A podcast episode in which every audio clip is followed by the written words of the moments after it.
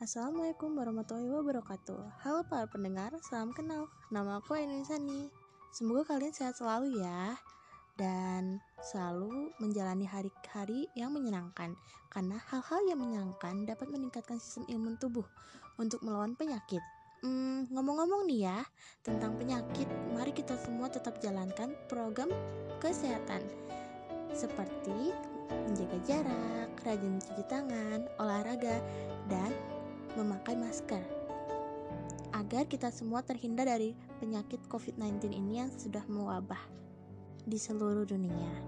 Hmm, ngomong-ngomong nih tentang COVID-19, uh, ada loh penyakit atau wabah yang lebih menyeramkan dari COVID-19 ini. Ada yang tahu nggak kira-kira apa? Hmm, apa ya? Yang aku tahu nih salah satunya adalah Black Death. Hmm, Black Death itu sebuah fenomena atau wabah yang tersebar hmm, yang cukup. Jadi nih ya, wabah maut hitam yang sering kali disebut Black Death adalah suatu pandemi hebat yang pertama kali melanda Eropa pada pertengahan hingga akhir abad ke-14 dan membunuh sepertiga hingga dua per tiga populasi di Eropa.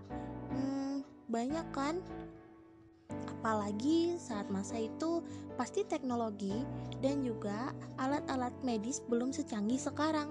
Jadi pasti berat ya untuk menghadapi pandemik pada masa itu. Hingga beberapa desa dan kota tuh sama seperti sekarang di lockdown ditutup dan diisolasi.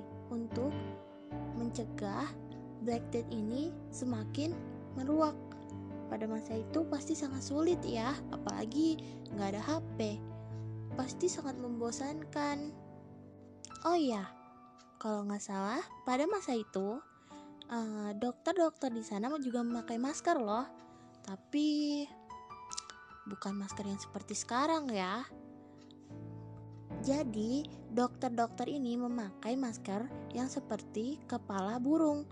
Yang paling uniknya adalah bentuk paruh dan isinya di mana di dalamnya ada beberapa rempah-rempah seperti mint, sari mawar, dan bahan-bahan herba lainnya untuk menyaring udara.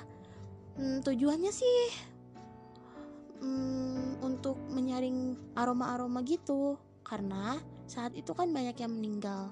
Jadi rempah-rempah ini fungsinya untuk bau busuk jenazah korban Black Death tidak tercium Waktu itu juga udara dianggap bisa mengkombinasi wabah ini loh.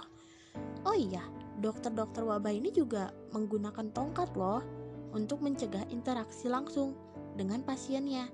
Karena kontak kulit langsung dikhawatirkan bisa menularkan wabah ini juga. Hmm, sangat mengerikan ya. Ternyata ada wabah juga yang lebih mengerikan daripada COVID-19 ini yang kita alami saat ini dan sepertinya wabah itu juga lebih membosankan daripada wabah sekarang. Ya, kita tidak bisa menghubungi siapa pun, diam di rumah, bosan, mungkin lebih bosan daripada zaman sekarang. Hmm, itu hanya salah satu wabah yang ada di masa lampau. Kira-kira wabah apa lagi ya yang ada pada masa lampau yang lebih menyeramkan daripada atau mungkin tidak menyeramkan? Ya, lebih sadis. daripada wabah COVID-19 ini. Wah, ternyata ada juga wabah-wabah lain loh yang aku temukan, seperti wabah SARS dan juga wabah Ebola. Hmm, dan masih banyak lagi sepertinya. Uh, sangat mengerikan bukan? Hmm, kalau kita hidup di zaman itu, apa yang akan kita lakukan ya? Hmm, mungkin dari kalian ada yang akan membantu orang tua atau akan lebih rajin beres-beres kamar? Hmm, jangan-jangan ada yang tidur seharian lagi. Hei, bangun pemalas. Jangan tidur terus. Hmm, kayaknya dari aku sekian deh. Maaf ya kalau ada kata-kata yang kurang enak dan tidak baik. Sekian deh. Ya udah.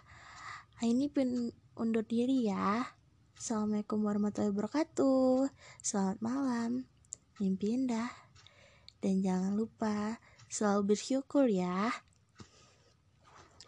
Saya pamit undur diri. Wassalamualaikum warahmatullahi wabarakatuh.